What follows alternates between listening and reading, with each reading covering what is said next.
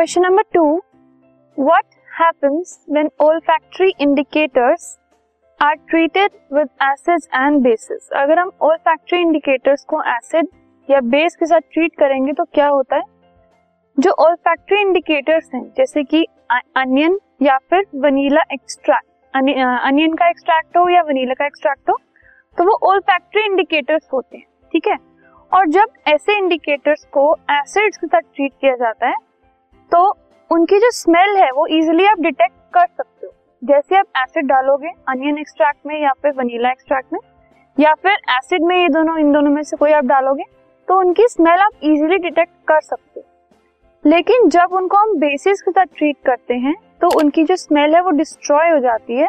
और इसलिए वो स्मेल डिटेक्ट नहीं हो पाती। सो so, अगर तो आपको वनीला एक्सट्रैक्ट की स्मेल आ रही है उसके एडिशन के बाद that means that solution is acidic और अगर उसकी स्मेल नहीं आ रही है that means that is basic same goes with other all factory indicators as well